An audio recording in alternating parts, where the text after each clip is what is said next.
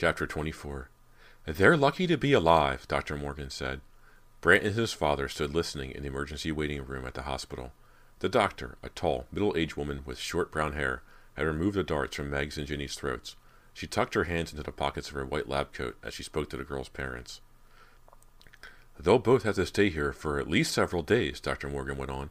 They seem to have some minor nerve damage, and they are in shock. Neither girl has regained consciousness yet. But will they be okay? Ginny's mother asked. I mean, when they wake up? The doctor sighed. We have no way of knowing, she replied softly, but they should make a full recovery. They should be fine.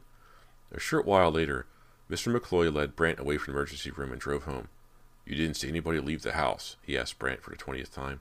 No, Dad, I swear, Brant replied. The front door was locked, and we would have seen somebody going through the back door. Brant's father drove on silently, his eyes narrowed on the road. Perhaps I shouldn't keep such dangerous objects in the house, he murmured to himself. But it never occurred to me that someone would actually use them. Dad, the ghost in the house, Brant started. His father raised a hand from the wheel, a signal to stop.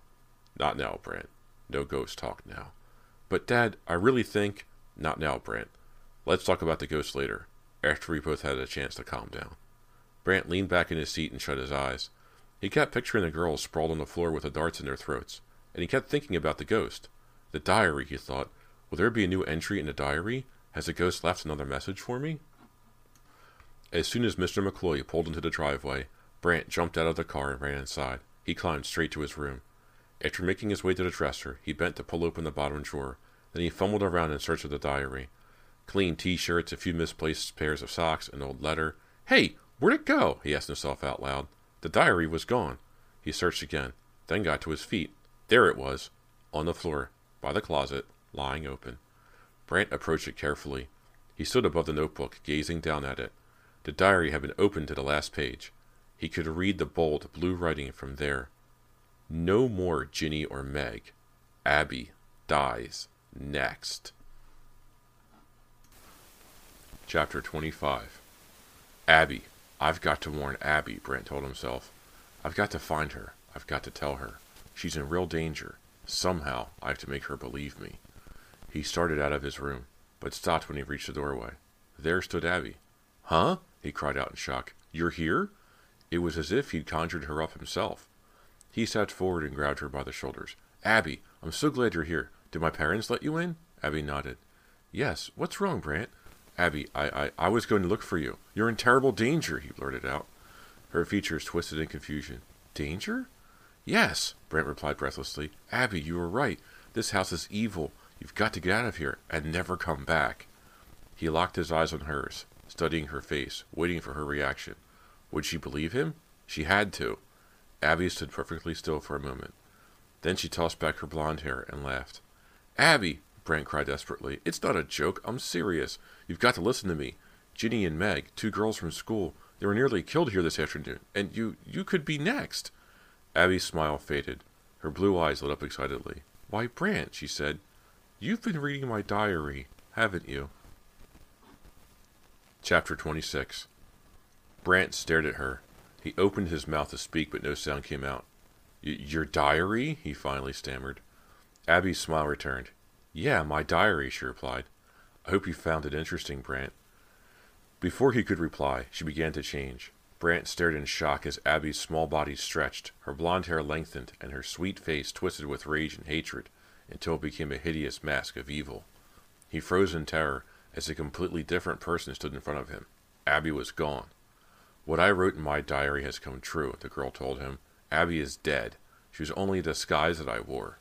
Brant still struggled to speak, but he could utter only a horrified cry. I am Callie, the girl announced, her cold blue eyes freezing him as she glared at him, the ghost of Callie Fraser.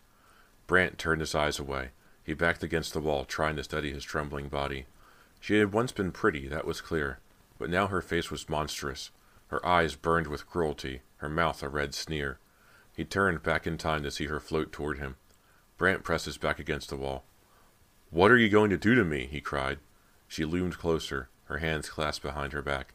Don't worry, Brant. I won't hurt you. I care about you. Don't you know that?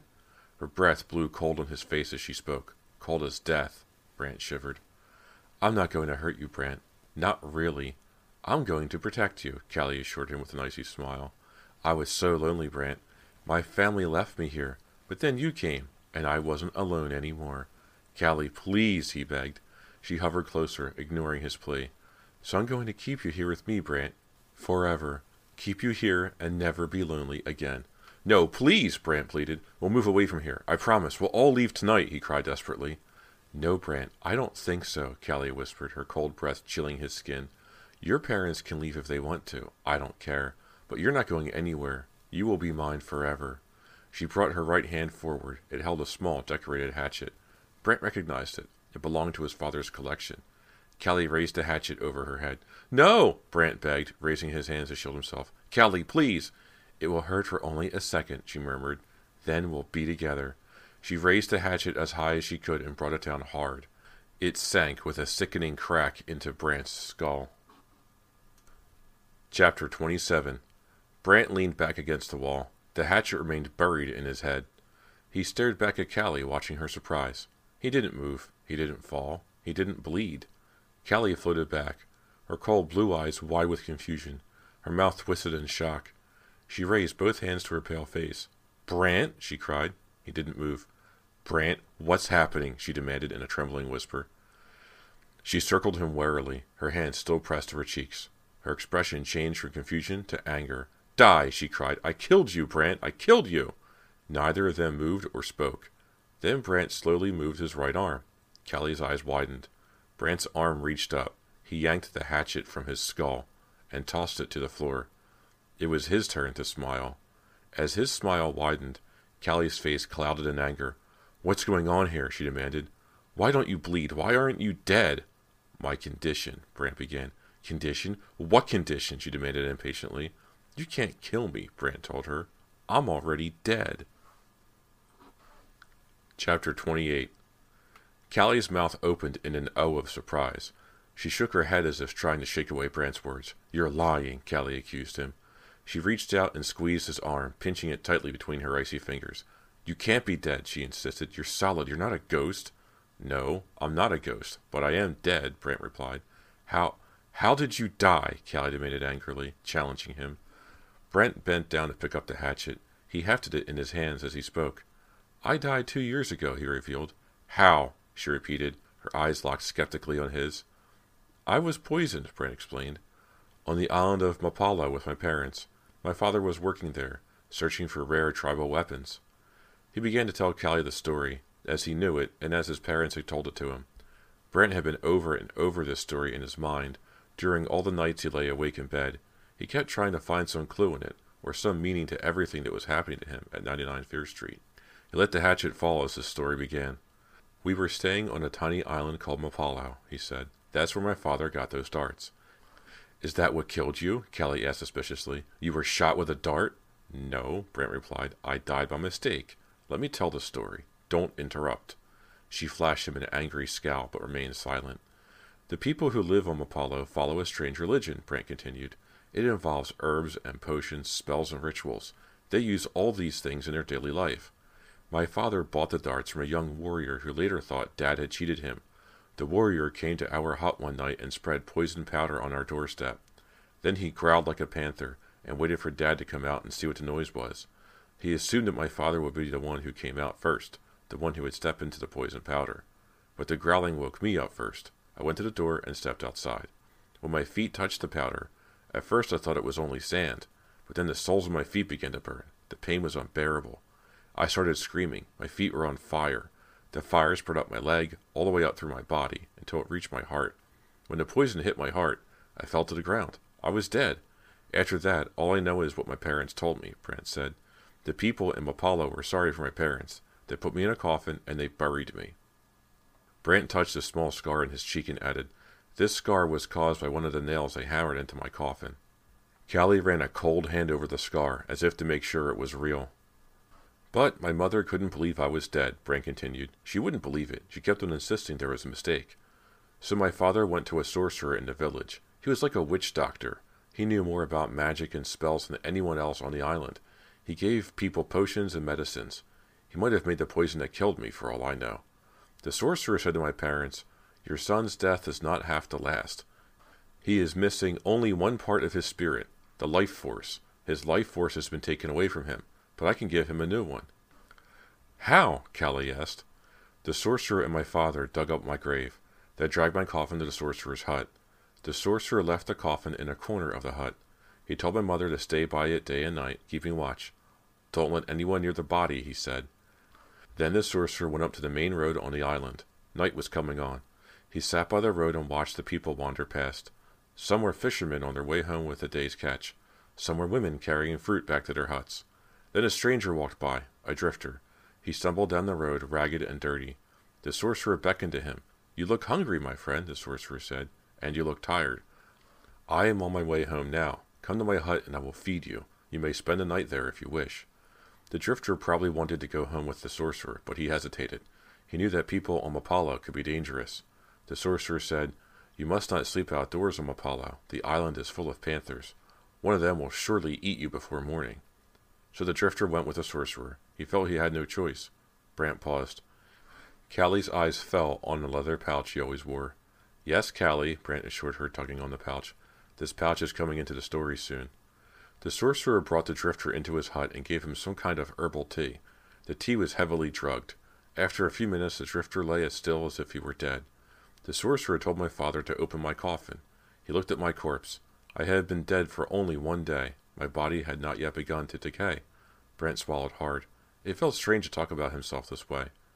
My parents watched as the sorcerer went to work. He took off the drifter's clothes and handed them to my father. He told my father to dress me in the drifter's clothes. Then the sorcerer cut off the drifter's hair. He clipped off his fingernails. He put the hair and the fingernail clippings into a leather pouch. This pouch. Brant touched the leather pouch again. He put the pouch around my neck.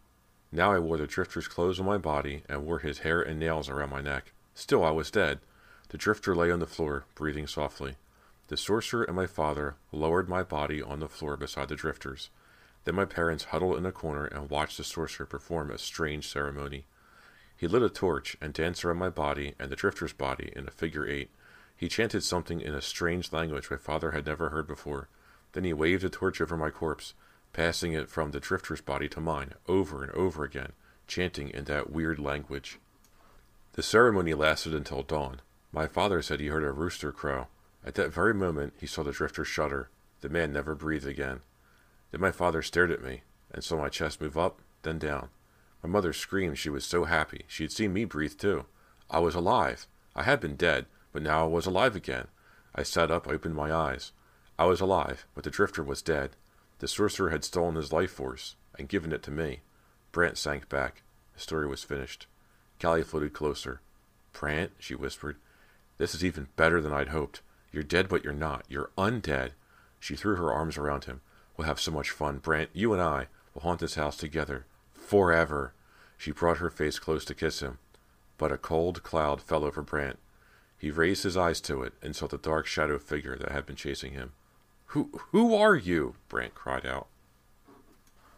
Chapter 29 The shadow loomed closer, darkening the hallway as it moved. I've come back to take my life, the dark figure cried. Brant gaped into the darkness. You! he uttered. As Brant stared at the shifting dark cloud, the figure inside it began to take shape. The image came clearer, clearer, like a camera lens focusing. The shadows faded and fell away. Brant found himself staring at a man. It was impossible to tell how old he was. His hair had been shorn off until he was nearly bald. He was short and wiry. The top of his head reached only to Brant's chin. He wore cotton pants and a cotton shirt. The clothes hung loose and long on him, clearly too large. The sleeves of the shirt flapped over his hands. The cuffs of the pants dragged along the floor. His tiny, round, black eyes gleamed dully, hard and empty, lifeless. A cold, sickening realization shuddered through Brant. The shadowy figure who'd been chasing him. It wasn't Callie's ghost after all. The shadowy figure was the spirit of the drifter from the island. I've come to take my life back, the drifter announced in a dry whisper, the sound of crackling dead leaves from the hole that was his mouth. No, stay away from me, Brant cried, backing away in terror. Please, stay away! With lightning quickness, the man's bony hand shot out and ripped the leather pouch from Brant's neck. No, please! Brant protested, a weaker now. Clutching the pouch, the shadowy figure grew solid. His features grew sharper and clearer in the dim light of the hallway. His skin and eyes gave off a warm glow. My heart is beating, the drifter cried joyfully. I'm alive! He vanished silently down the stairs. Please, Brant whispered helplessly. The breath seeped out of his body. He tried to inhale, to pull air in with his lungs, but he hadn't the strength. Brant? Callie narrowed her eyes at him. Are you okay? Brant answered with a low moan. He could feel his tongue shrivel up. As he opened his mouth, several teeth fell out. Glancing down, he saw his hands wrinkle. The skin turned green, curled up, then dropped off in chunks. He watched Callie's face contort in horror at the sight of him. He watched her lips move frantically, but he couldn't hear her words. He reached up to check his ears and realized they had fallen off. He saw her start to scream, but then his eyes sank back in their sockets and he saw nothing more. No! Callie screamed. Brant, don't leave me! Brant's body shriveled and decomposed before her eyes. His skeleton collapsed into the floor. Callie's wails of anger and despair echoed through the house all through the night. Brant had been taken from her. She felt as if the evil of the house had defeated her once more. She was alone again. Epilogue There they go, Callie muttered to herself. I'm being abandoned once more. She hovered in her usual place, staring out of the attic window. A cobweb draped across the ceiling just above her face. Rats scampered across the dusty floor, searching for something to nibble on. In the street in front of the house, Callie saw a long black hearse. Four men moved out of the house and slowly down the driveway, shouldering a shiny dark wood coffin. Look, Callie said, pointing out the window. She spoke as if to a friend, but she had no friends. There it goes. There goes Brant's coffin. Mr. and Mrs. McCloy followed behind the coffin in a grim procession. Mr. McCloy wore a dark suit. Mrs. McCloy wore a black dress and a black veil. Behind the veil she sobbed, her head bowed, a handkerchief pressed to her face. Brant's parents, Callie said in contempt. I never liked them. They were so stupid, so uncaring, so self absorbed. I'm glad they're going. I can't wait for them to leave. Get out of my house, she roared at them. Of course they couldn't hear her. The undertaker pulled open the back of the hearse. The pallbearers lowered the heavy coffin, struggling with it, then slid it inside. The undertaker shut the door of the house. Mr. and Mrs. McCloy climbed into their car. The undertaker sat in the front seat of the hearse. He started the motor. A tremor of grief and fury seized Callie. No! she screamed. Brant stays here with me. Don't take him away! But the long black hearse pulled silently away from the curb and rolled quickly down Fear Street and out of sight. Callie let out a long, shrill animal wail of protest. It echoed through the empty house. The misery on Callie's face hardened into a mask. Her icy blue eyes glittered with hate. I won't be alone here forever, she murmured through clenched teeth. Someone else will move into this house. Sooner or later, a new victim will come. She snickered scornfully, thinking of the evil she would do next time. Someone will pay for my unhappiness, she vowed. The next people to arrive will be sorry they ever came to 99 Fear Street. To be concluded. I'm Chris Ebinger, and thank you for listening to Nightfall Audiobooks production of 99 Fear Street, Book 2, The Second Horror by R.L. Stine. I've had a lot of fun recording this podcast. I will be finishing it with book three, but once that comes out, I'll be scheduled into like May or June. So I need to do a summer kind of themed R.L. Stine Fear Street book. I might do One Evil Summer. There's quite a few I really, really want to do. I want to do Double Date, Missing, The Mind Reader, Haunted, oh, and The Cheater. I want to do all of those, and then I'll start my next trilogy. I don't know what my next trilogy is going to be. I would like to do the Silent Night trilogy, but those are all super chillers. Super chillers are a little longer to do than a regular Fear Street book. They're like 50 to 75 pages longer. They're a bit more in depth, they're meatier. I would love to do Silent Night 1 and 2. Reva Dalby is a huge bitch, and I would love to do her justice in my version of the audiobook. I have not read book 3. My reading that in a podcast would be the first time I ever read it all the other books I've read, I'm very familiar with. I've read a few times. Other trilogies I want to do are the Fear Street Sagas trilogy, which is the history of Fear Street, which would be great. That's one of the goals of doing this podcast is to give you the history of Fear Street. It's not just a spooky street, there's some real history behind it. There's Simon Fear, there's his wife, there's the the Goodes and and their whole feud. It goes back hundreds of years. So there's a reason why there's a mansion on a hill and there's a cemetery across the street from it. It's it's really really nice um, to read the whole history. you know, books one and two are kind of kind of slow, but they need to be there for the history and stuff. And then you read book three, and you're like, ah, you know, Simon Fear is actually here and he's doing his things, and now we know why Fear Street is so haunted. So I really want to do that. I want to do the Cataluna Chronicles. That's a really good standalone trilogy. It's got witches, it's got cars, there's time travel. It's a lot, a lot of fun. I do not know if I'm going to get into the cheerleader stuff or the Fear Street Nights or the new stuff he did with his relaunch. I am not doing Ghost of Fear Street. Ghost of Fear Street looks to me like it's Goosebumps only it takes place on Fear Street, so it's more for like a smaller smaller YA younger audience, and that's not what I'm trying to accomplish here. I also want to get into the point horror stuff. I do want to read Hit and Run, The Snowman, and The Hitchhiker. I didn't realize Point Horror was doing things with R.L. Stine and that it wasn't Fear Street until this year when I started doing research for this podcast. So I've gone on my entire life thinking that these books were just unbranded Fear Street books. I had no idea they weren't Point Horror books. And that's okay. We're going to have some fun. So thank you for listening. If you would like to get in touch with me, I'm on Twitter at Nightfall Audio. And if you want to drop me an email, it's nightfallaudiobooks at gmail.com. Thank you for listening. I would love to hear your thoughts, and I'll see you next time.